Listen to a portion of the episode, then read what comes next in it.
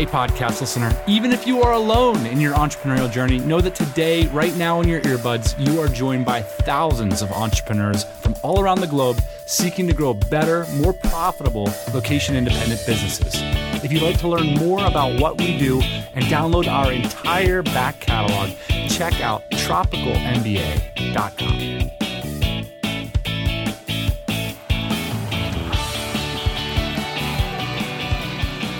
Welcome back to the pod, everybody. Thanks for joining me. If I sound a little husky right now, it's because I'm straight off the plane from a weekend in Vegas at the World Series of Poker. I'm just not going to tell you how that went. So, the location independent summer is beginning, and there's more posts in the DC every week. Stuff like, hey, who's in Barcelona right now? Anybody in the Balkans? And Ian and myself will be co locating in Europe very soon. So, it's cool to see a little return to normalcy. I'm hoping to do a lot of pods with Ian sitting in the same room this summer in front of a whiteboard. Cannot wait. Now, most of you have already booked your summer travel plans to Europe, but I know an unprecedented number of us in this community are heading to Bangkok and beyond in the fall and the winter this year. And I, I kind of went back and forth a little bit about whether we should publish this. This is part of an episode that we would send to DCBKK attendees. Part of it's technical, like how to transfer from the airport and stuff and what to wear and that kind of stuff. But part of it is just about Thailand in general and traveling there, slow matting there, uh, the experience of living there. And so many of us have been shut out of this part of the world for so long that I thought it might be interesting to publish that conversation here today, hopefully to inspire you in your future travel. So I'm going to introduce today's guest in just a minute. I want to share a couple business ideas just very, very quickly.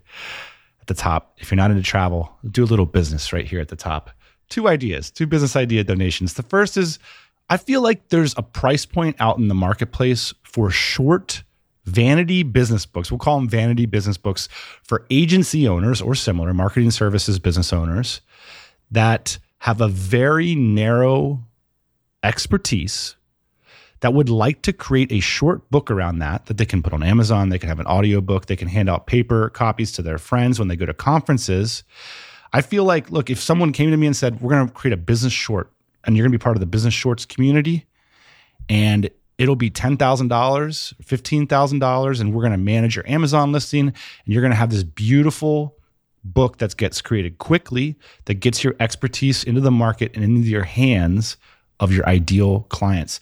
The thing is, for a lot of marketing services and business services, you'd only really need like a couple handfuls of readers to make your ROI on that. So you don't even need to like make money on Amazon to get through that sales process. Like for, I've already like pitched this in person to a lot of business owners and like, yeah, I'll definitely pay that for the opportunity to have a book that I can hand out to people.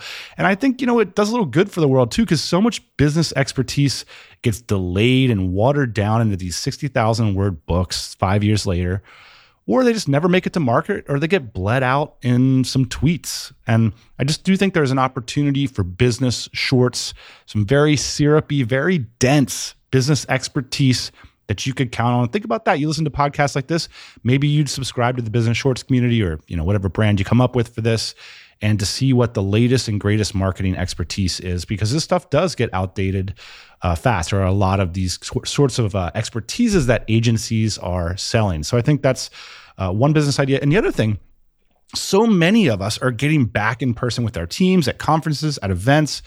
And I think a lot of our relationships are living off of the pre COVID momentum, right? If you think about your business partnerships, your key executives, your key clients, a lot of those relationships for a lot of us were made pre COVID.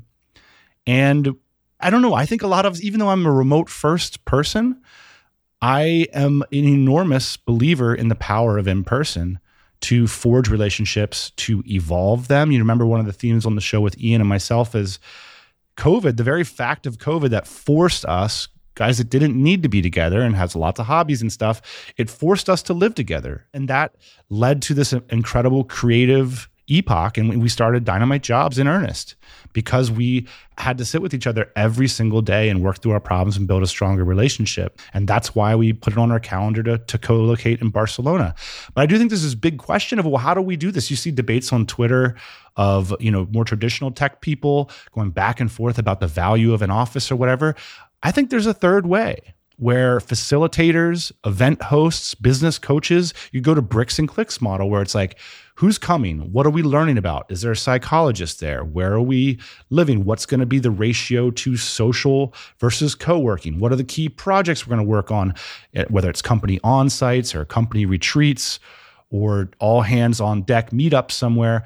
I do think that there's a big services business opportunity for these sorts of uh, hybrid team building educational solutions. So, two business ideas for those of you not interested in travel this week. If you've got a business idea donation that you'd like me to read out on this show, just email me, dan at tropicalmba.com.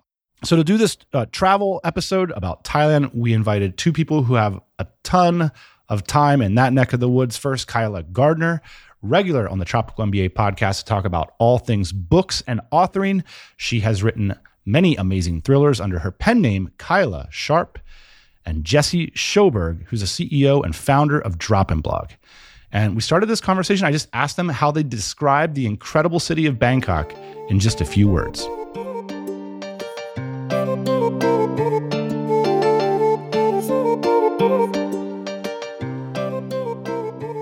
So I lived in Thailand and various places in Thailand off and on for three or four years pre pandemic. Bangkok was always my favorite place. I kept coming back there. And I think I'm just more of a city person. I really loved like how alive and chaotic it was. So a few words to describe it. I would say first of all dystopian. I feel like I'm in a like futuristic young adult novel when I'm there, like in the best way. Like there's kind of a sky city and then a street city and the sky city is like when you take the train, which is really nice and clean, and there's all these walkways that are above the street level and it connects right to the malls where there's like Gucci and Prada. But then when you go on the street level, it's like these little street carts with like food and fruit and like mangy dogs and like the street, like the sidewalks are all uneven and there's like electrical cables swinging at you. And it's just like these very two different cities right on top of each other. And I love that contrast. It's like a Blade Runner. I've always thought there's these young people who read anime comics and stuff and they dream of the future and how Asia is going to deliver on that promise. And they go to Tokyo and they end up disappointed because there's just a bunch of really well like quiet streets with nice fashion shops and cafes. But then you go to Bangkok and you're like this is what we were dreaming of. Like we are being delivered with like uh, yeah on the street with the steam coming up from various cauldrons of delicious food and or broken sewer pipes. And then you've got this whole other world of luxury and ease up in the sky. It's a really nice way to put it. Yeah, I mean, I really agree with you that the it's the I'm more of the city person as well. I mean, that contrast is what's so special, and it's not just the contrast of having the things. I like that the people do like all the things too. I mean, obviously, there's like different classes of people that that are entertaining different things, but it's pretty cool that you can eat these like amazing like pork skewers on the street for like 30 cents and then you can go get the most amazing VIP movie experience that you've ever had in your life where they bring out like a popcorn tasting menu and then serve you beer in the theater in like a bed. It's just like completely insane, right? Or then they'll be like at the Chanel store and there'll be like people lined up to get in and spend 100x the actual cost of these products. And then they'll walk out with the product and then stop at the same pork skewer stand and buy the 30 cent meat and be like, yeah, this is a really good spot. You know, you got to get it. And it's, it's really special that way. It's kind of the best of that, not too clean and perfect like Tokyo and, or Singapore, but still all the way developed top level tier one city. You can get access to goods, everything you want. And then I'll say the things that make it hard is that it's not a super walkable city, as you mentioned, with the sidewalks sometimes and this kind of stuff. You got to learn how to live in Bangkok. You got to learn how to find your area. You got, at first, it can be very overwhelming and wherever you happen to rent an Airbnb might not be a, the easiest spot to get through and get around. So it takes a bit of uh, practice to kind of learn how to find your version of Bangkok. And I feel like sometimes every time I go back, I find a slightly new version, and there's so many to explore, like any great city like New York or LA or Tokyo as well. There's a, a new version of the city waiting for you every time that you come there and stay in a little different area. So it's pretty special that way. Is there something that ultimately frustrated you about living in, in Bangkok, Kyla, that people might look out for or plan for or anticipate? So I think another good word for Thailand in general is absurd. It's hard to describe if you haven't been to certain parts of Asia, but there's kind of this mentality of like, if something like goes wrong or isn't working, you just throw your hands up and you're like, there's nothing that can be done. Absolutely nothing. But it's like the easiest solution in the world. And if you just build a society on that and keep iterating, there's just so much stuff that doesn't make any sense. And on my good days, like I find these little surprises and strange happenings delightful. But when you're like having a bad day and you're like, I just need to get this like paperwork done, but there's so many levels of absurdity and bureaucracy that I can't do it, you want to go crazy a bit. For sure, for sure. I mean, this is any developing country, right? But I mean, I feel like there's two things I always lean to on those is at least it's cheap or don't ask. Like th- that kind of solves both things. And then when you actually have things that you need to get done, usually the good thing about places that you can usually throw money at the problem. Usually there's some guy who's going to be willing to wait in line at that office for you or these kind of things that theoretically, if you know like the right runner people or whatever, there's always somebody hustling that wants to help you accomplish this normally very bureaucratic task. So that's helpful. Again, comes with time though. So somebody traveling to Thailand for the first time wanted to extend their stay for two or three or four weeks or even longer, and they wanted to stay in the city. They identified as city people. What might be a great way to do that? What neighborhood would you stay in? What's a version of that month that you could sell to us or paint a picture for us of? I'd say the short code for me is always to rent a place that's within a 10 minute walk of any stop on the Sukhumvit BTS train. Because most of the stuff that you'll do when you're getting started there happens in a neighborhood or in a mall or in a short walk of one of the other BTS stations. So it's a good way to while you're still finding your place, you won't get stuck in traffic as much, which a lot of people will have trouble with, or these kind of things. So you can kind of, that's the easiest short code to being, having access to that Sukhumvit and not pulling your hair out because you found a restaurant you want to go to and you ended up in an Uber for two hours because you. And a grab because it's like it started raining and you didn't really know. Yeah. Yeah. But sometimes you'll be wanting to go to a restaurant or meet some friends in a place that's not off of the Sukhumvit and you'll need to take a car and we'll be happen to be at dinner time and we'll be checking the the grab and it says, you know, 15 minutes till the car gets here and everything's gridlocked and then God knows how long for you to actually get to the destination. So the hack is you take grab bike, which is they throw you on the back of a scooter and that solves all traffic problems. So if you're brave enough, that's the hack to really cut through all traffic woes if you aren't taking the like a two block walk could save you 15 minutes on a cab ride because the taxi will pick you up, right, to get the fare and then spend the extra 15 minutes. Kyla, what neighborhood would you stay in if it was your first time? What would you recommend a good place to stay if it's your first stay? I definitely agree with Jesse. Anywhere off Sukhumvit is good. I've stayed outside of like Phrom Phong, Tonglor, Ekamai, like those are Sukhumvit stops, just to clarify. Yeah, so like those four are right in a row, and there's tons of malls that come off the BTS, like we mentioned. And those are really good spots. Just they have like electronic stores, they have really amazing food courts. If you just need something, it can be really convenient just to have those within walking distance as well.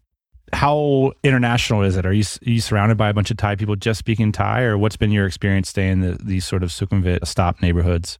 I'd say it's definitely still very Thai, but international enough that there are a bunch of people from other countries and most of the people that work at any of the shops in any of these main areas are going to speak a functional level of English that will allow you to function quite well. I mean, I think most of the people that spend a lot of time there don't know very much Thai.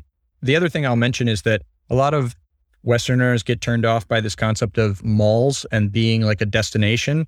And it's totally different in Thailand. These aren't just your run of the mill BS malls that have things that you don't care about. We're talking about massive restaurants in the country. We're talking about co working spaces, uh, the food courts, as you mentioned. Almost every one of those malls that will be on the main stops of the Sukhumvit will have these amazing food courts, usually in the, the basement level, but could be in different levels. And it's all basically the best Thai local food for two, three dollars, the same price you'd get on the street. It's basically street stall vendors that like opened up in these uh, stalls in the mall. So it's you can actually get a really express experience of Thai food very easily and and Thai people and foreigners alike will be eating at these places all the time because the food is just top and really accessible. And yeah, these malls basically just have everything you need, which is done in a really accessible and different way than we're used to in the West, I guess. Yeah, and in those areas, it really caters as well to just like really good restaurants. There's like bookstores, food trucks, sky bars, really big condo buildings. You can definitely, like, there's an oversupply of condo buildings. You can find really good Airbnbs that are like super luxury, recently built in the last two years for reasonable prices around that area as well.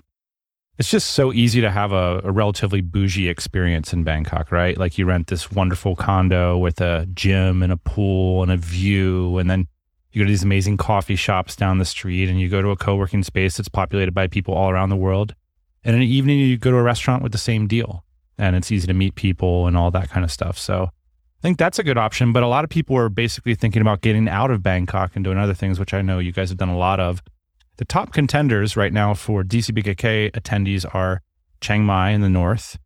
And there's a bunch of beaches that you can basically take taxis from Bangkok to go to. So they have a different level of convenience, like Hua Hin, Pattaya, and some smaller beach towns I'm not personally familiar with. And then there's the beach towns that you can fly to, like Phangan, Koh Samui. So I'm wondering if you guys might rank these, at least from your experience, as to what you would do if you were going to DCBKK. Where would you want to extend your stay in Thailand?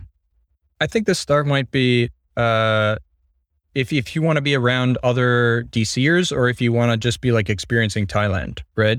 Because while there could be random DCers in any of these places, there definitely are hotspots. Chiang Mai is always number one, although people are getting more beach friendly lately, it feels like.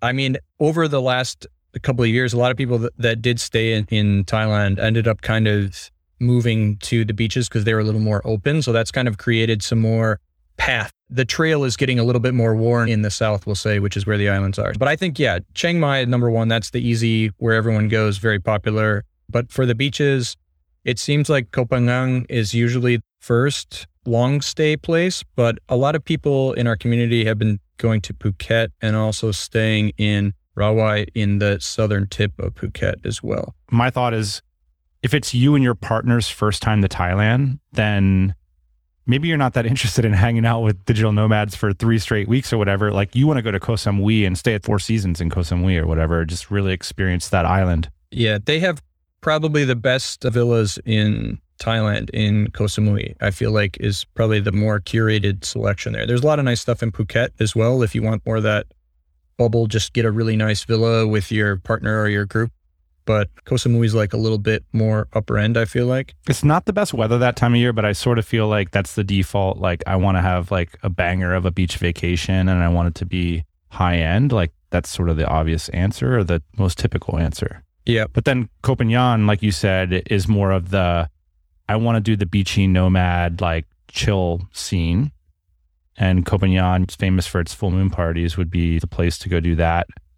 And then Chiang Mai would be the place where, like, I don't really know what to do. I just want to experience Thailand and be around a bunch of other people in a similar situation. It feels like Chiang Mai is like the easy call for that. What's your take on all of that, Kyla? Yeah, definitely agree. It's kind of like, do you want to go inside yourself and implement all the amazing things you just learned at DCBKK without anyone inviting you to things 24 hours a day? or do you want to go to stuff 24 hours a day? So I feel like if I were to do it this year, like maybe I'd take the first week or like few four or five days after DCBKK and go to an island and decompress because I just need to like sleep after DCBKK for like two days. And then maybe I'd migrate up to Chiang Mai and then have a few weeks with people there because there is still a lot of things going on, like two or three weeks after DCBKK. A lot of people hang around. Monday. Monday. What's faster than a top fuel dragster down the quarter mile? Your business when you use Dynamite Jobs Recruiting to supercharge your cash flow engine. Strap in, gas up, and let the profits flow. If your hiring is slow or falling off track, supercharge your strategy with a 0 to 30 minute phone call with our legends of the hard sell. They'll dazzle you with high pressure, career killing sales tactics, urgency, persistence, auto dealership desperation, and then tell me you couldn't use a little more of these in your pursuit of business excellence. Operations managers in Omaha, marketing mavens in Marbella, coding wizards in Cape Town. We're taking this race global. Thanks to the support of listeners like you, it's not just the hard driving, E and closing, showing at the wheel anymore. We've got a whole team at your service. This Monday. Monday. Let's outrun your competition with an insanely profitable hire from Dynamite Jobs. Head on over to dynamitejobs.com and click on remote recruiting. We've got this question asked in a lot of different ways, but basically, how do I get the most out of this conference? I mean, it's intimidating, right? All these people have these different ideas and these like lores and histories, and now we're it's not even going to be a week. We're going to go to all these different places. If you haven't experienced it before, what might they consider to maximize their experience? I've been thinking about this, and I don't know whether to advise just accept that you really just have to go really hard and you're not going to sleep and you're going to be exhausted, but it's going to be worth it, or like try and take some power naps. Like maybe don't go to one like session or one dinner and like just calm yourself and take a breather because it is just so stimulating, so full on, so much fun. You meet so many people that I have trouble being like, I'm not going to go to this thing because what if it's like the one person I'm going to sit next to at that dinner is like going to be my new DCBKK best friend. So it's just like, I guess you have to know yourself. Yeah. It's hard out there. It's hard out there. Yeah. It is an interesting thing, Kyla, because everybody does say all these like self care tips. And the whole time I'm like, I don't think anybody does any of those things. Nobody's going back and meditating for an hour while there's this great party happening. Yeah, it's hard. It's hard. I'll say a couple things. First of all, as far as actually like the content itself, the first year that I went, I just had like 25 pages of notes. Like every single session, I was just like, yeah, I'm going to do this, I'm going to do that. And then, of course, the next year I found those set of notes and I hadn't done any of them because afterward I was just so exhausted that I forgot about it all. So then what I started doing, I just make one note on my notes app in my phone for every conference. And I just put only things that I think I can actually action. So at the end of the conference, I'll maybe only have like six bullet points. And then I force myself after in those few days at the beach when you're decompressing away from everyone, as you mentioned, to go through that list and actually move those into like our company project management system or like actually talk through the team. Are we going to implement any of this stuff or am I just throwing it out and then it's going to sit in the back of my brain till it comes up again? And so that made like actually a way to action these things and curate them so that, that they are possible to actually action those things that you learn about. So that's the first thing that worked really well for me. I've been doing that for a few years now. And then the next thing I'll say is stay at the conference hotel. And when you don't stay at the conference hotel, besides what you'll hear a lot of people talk about is the, oh, all this serendipitous, you meet someone in the lobby or you meet them in the hotel bar or you see them in the elevator or whatever. This is all very true. But then back to the recharging, take a break situation. If you're not at the hotel, you can't take a break. And so what I love about staying at the hotel is when you start feeling like you need a little bit of recharge, you can just slip back up to the room for 20 minutes and just like stare at the ceiling and just let your body regenerate a little bit and then jump down to the next thing. Where if you're staying next door, you can't do that. I mean, we just had this last week. There was a DCX New York City here in New York. And we went to that event and we already have a place because we're here for a month and we didn't stay at the hotel and it was over in Queens and we're in Manhattan. And it was like, yeah, big long days of stuff. When there was an hour and a half break between the end of the session and dinner time, I didn't have time to go home. So it was like, okay, I guess we'll just have some beers and keep rolling into it. And it made it a lot tougher. So those are my two main tips. I really like that. Certainly this year with the rates we're experiencing in Thailand, there's absolutely no excuse not to do that. The vast majority of attendees will do so, and it makes an enormous difference for both of those reasons. I'm glad you pointed that out. Also, it's a really nice hotel. So it's a very comfy place to stay. 100%. Definitely part of the Sky City. Yeah. Yeah. Another thing about the conference I would say as well is if you're going to get together with people to go to dinner or like do a little, you know, Bangkoky thing, just don't go too far from the hotel. Like we were saying with the traffic, like you could say, oh, we're just going to slip out for lunch, but then it's like you're gone for like five hours because the place you chose, though it wasn't very far away, like it's just impossible to get to and there's all this traffic and it's raining. I think in events like this, people always overvalue cool and they undervalue logistics. Yeah. It's like, look, we've got tons of people meeting, like tons of serendipitous situations. You can sit at a sandwich shop with five people. That's cool that are doing really interesting things versus like a 20 minute cab ride to go to the supposedly cool steak house that now you got to wait in line and now they don't have a table for you and now you're at the other end of the table from the person. Which brings me to another point which is if there's more than six people there don't sit down because you can't actually do what you went there to do which is network with everybody and like share stories and get into pods with people who are doing similar things The torture of the long table dinner. Yeah. I get the sense maybe I've perpetrated this over the years. There's a little bit of like cool kids anxiety. Like I oh I hear there's like people are going to go to a steakhouse, they're going to go to a cigar room. Everybody has friends. Like they're all going to be at a villa somewhere in Koh Samui like how can I get involved in all that? What's your take on that and how can people get involved and is any of that even real?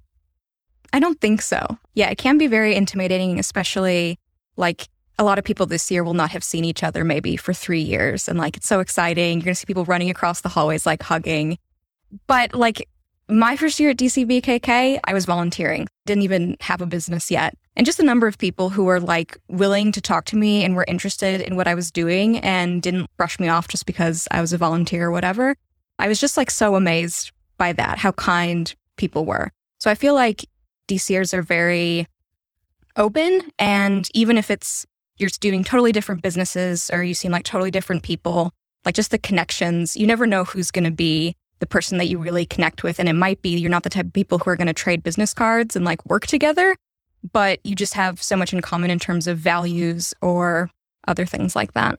I do think that it is a little intimidating and there is a little bit of this. Like anytime you go anywhere where there's people that already know each other and you don't know any of the people, right? That's normal. But I do find the DC to be very inviting in that way. And people are used to meeting new people and open to meeting new people. That's kind of part of the ethos of being like nomadic and bootstrapped entrepreneurs. Like people, they're just kind of used to being a little more open than normal, super cliquey situations. Of course, people already know each other. They're going to be excited to talk to each other, but also people kind of as a lazy move, just talk to the people they know. And so they're excited if someone new comes up and starts chatting them up. And so a lot of people that I've met have said like that they were like someone that they'd heard on the pod before or something, and that they're like afraid to go talk to them because they think that whatever. And it's like, no, that's great. That's a good like conversation starter. And then you have something to talk about. And maybe you can ask them to lunch or something like that. And people are usually open to meeting some new people and breaking that ice. And the other thing I'll say is that it's good to keep track of some of these new people that you meet and then reach out to them after the chaos, right? These, just like any relationships, they take time and this kind of stuff. So maybe you have time to get a lunch with somebody, maybe you don't. If you felt like you had an interesting conversation, reach out to them on the forum and then start a conversation or set up a personal Skype catch up and just see how they went with the event or something like that. I think that there's definitely ways that that you can kind of work through that cool kids concern mentality. I think the other thing is perhaps you cannot rush these sorts of things. It is possible that you could meet somebody at, at the conference and get invited to go hang out in the villa with them. I mean, that's not unreasonable at all, but more likely it's going to be something more casual where you have a few lunches together, then you hear a group of people is going to Chiang Mai and you build trust over time. And I think that's one of the things that's unique about the community. That's a possibility. People do want to connect over time. I think I agree with you, Kyla, that people are very open to that there's a genuineness in the community. And so it might take an event to get to that point where you feel like you have a bunch of different uh, options that are outside of the conference for your next conference. And another reason to stay longer and go to Chiang Mai for a month or two or three, because there's then there's a lot of people there and there's a lot more time. So then there's more dinners, there's more hangouts, there's people saying, Hey, we're doing this tomorrow. Who wants to go with? Versus like, Hey, I'm doing this in the next five minutes and 1400 people are going to be at this dinner that we're going to. It's like, there's, there's a little more time for slow build relationships during the post time than the actual conference itself. I was just going to say, um, having done conferences where I didn't do any of the stuff, Chiang Mai or the islands afterwards, and then one year going to Chiang Mai after, it was really like relieving to be able to tell people who maybe you just chat for five minutes in the hallway and you're like, oh, I really want to follow up on this, but you don't see them again. But you're like, oh, wait, are you going to be in Chiang Mai? And just knowing like, okay, we have a lunch in two weeks. It's fine. I don't need to like chase them down at the conference in the next two days. So we've advocated hard for Chiang Mai. I mean, if you're going to go to Koh Samui, Phangan, like rent, like book yourself into a kick-ass resort and have a great time. If you're going to go to Chiang Mai, just get an Airbnb in the Nimman area, right? Or uh, Santitham, maybe. Yeah, both of those are fine. Do those. And then one question just on the Chiang Mai point specifically, because it's easy. Chiang, everybody loves Chiang Mai because it's easy, right? You book your Airbnb, you show up, you can get a scooter if you want. Taxis are everywhere. Like it's just simple. I did get a question though is Chiang Mai a good place to bring my family and my kids? So maybe some overall commentary from you guys about safety. And I know you both currently don't have families, but what would be your perspective on what you've seen from your friends and just general ideas around that? I feel like Chiang Mai is probably one of the safest places I've ever been in my life. I feel like if I left my laptop at the coffee shop and it came back the next day, they'd say, Oh, sorry, you left your laptop here and, and I, I ran the software update for you. That's the kind of comforting feeling I, I get there. So I don't think there's any security issues. Actually, I feel like most of our friends who live in Thailand that have kids live in Chiang Mai. It's a kid friendly, easygoing sort of place. Uh, there's definitely lots of outdoor stuff for them to do. I think it's a good place to have kids. And actually, another one of our friends in the DC did a bunch of research on different schools around Southeast Asia and found that Chiang Mai had the best like quality international schools for the money kind of thing and that brought his kids there. So yeah, I think safety definitely Thailand's like one of the safest places I've ever felt traveling. And not from experience, but yeah, I've just seen a lot of families go up to Chiang Mai. Like the Elephant Nature Park is a big thing to do that's kid friendly and adult friendly. I loved it. But yeah, it seems like there it's a bit more like it's less full on than Bangkok. So I would say that's probably a better option than staying in Bangkok. The one thing, if it is your first time going up to Chiang Mai, I think safety is a big theme that a lot of travelers feel in Thailand. And maybe that breaks down a little bit when we start to talk about road safety, which Thailand has not the best safety record on the roads. Not to say that this would necessarily affect families in Chiang Mai, but I think living with the family in Chiang Mai for extended amounts of time is potentially an amazing place. And we have both have lots of mutual friends who do that, great schools, great activities, everything. But maybe if you're there for like a week, like the logistics of moving the fam around everywhere could get a little frustrating because the traffic patterns and taxis aren't as available as in some other spots. You might want to get ahead of that by like maybe renting a driver for the week or something like that, or getting like a limousine van that would be on call 24 7. Just like something to consider if you're going to bring your family to Chiang Mai. The idea that you could just book into this amazing beach resort on Phuket and the kids can just like roll out onto the beach and like that sounds a little simpler. That said, Grab now has those fans are on Grab, and so are the red trucks. Yeah, the red trucks. you got a big family, you get one of those, you're good to go. Guys, um, I want to ask you for maybe some preparation, some things that you would do in advance. Are there books that you would read or movies you would watch to get into the mood? Or I feel like we're almost past the time we should talk about like how to pack your bags or whatever. but might there be things that you would bring or prepare yourself mentally weeks or months in advance of a trip like this? I've always loved reading about a place before I go. Loved reading about Thailand while in Thailand. One of my favorites is The Beach by Alex Garland about some backpackers who go a bit crazy on an island in Thailand. Another one is Mai Pen Rai Means Never Mind by Carol Hollinger. And this is a memoir by a 1960s housewife of a diplomat. But even like 60 years later, it holds up pretty well of just like, I think she captures the absurdity of Thailand pretty well. That's a good one. There's a lot of great Thailand books. I love that one too. Yeah. Jesse, how about you? Any good books? I was going to say though, some of those same ones. There's a bunch of Thailand books. I've read a couple. I'm in the middle of The Glass Kingdom by Lawrence Osborne. Pretty good. Incredible. I started Bangkok 8 by John Burdett. That one didn't run as fast for me, but also good. You really get to feel some of the culture with some of these, and they are set in slightly different times than now. And it, but yeah, it just gets you excited. The other one that I'll say that's just a, another prep tip, simple one from a lot of people that maybe don't travel as much is there's this great app called Timeshifter that helps you beat jet lag. And essentially, you just put in your flights, you put in what time you normally go to bed, you put do you consume caffeine, and it gives you this perfect schedule starting a few days ahead of time that you start tweaking your bedtime and your caffeine intakes and this kind of stuff. And then it tells you during the whole travel day exactly when you should be sleeping and when you should be awake and when you should be taking caffeine. And beating a 12 hour jet lag can be brutal if you haven't done it before. And even if you have and you do it wrong, I'm a big fan of that app. It's helped my life jump around the world a lot easier. I guess we have this level of excitement uh, and anticipation, and so many new people coming to Thailand for the first time. Are there any messages you'd like them to consider uh, before they get on that airplane.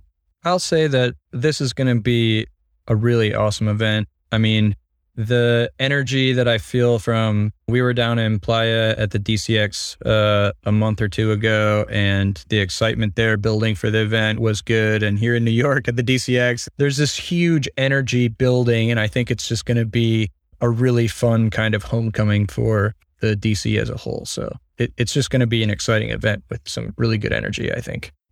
Just a little anecdote on that. I think we're early adopters, like our community, because like most like this kind of five star like all sort of venue like I imagine like Honda sales executives getting there hyped up about their annual quarterly goals or whatever. And we were talking to the staff at the Conrad and they're like, wait, you guys coming? Really?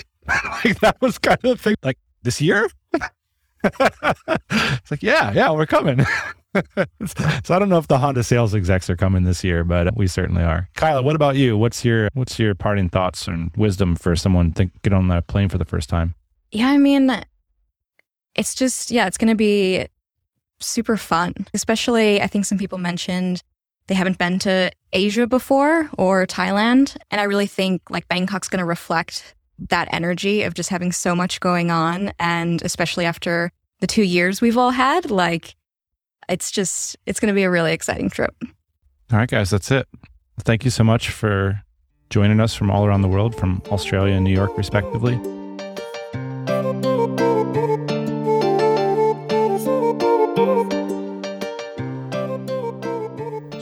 To Kyla Gardner from kylagardner.com and Jesse Schoberg of dropinblog.com. Just a tiny insight into some things uh, to think about when you're coming to Thailand. Personal views, of course. We'd love to hear from you if you've visited or lived there. Uh, this is the first of just a few episodes this summer we'll do in anticipation of that big fall and winter migration. And a lot of this is in response to questions we've been getting from you. So if you have them, I'd love to hear from you. Dan at tropicalmba.com. That's it. As always, we'll be back next Thursday morning, 8 a.m. Eastern Time, when I hope my voice will have recovered.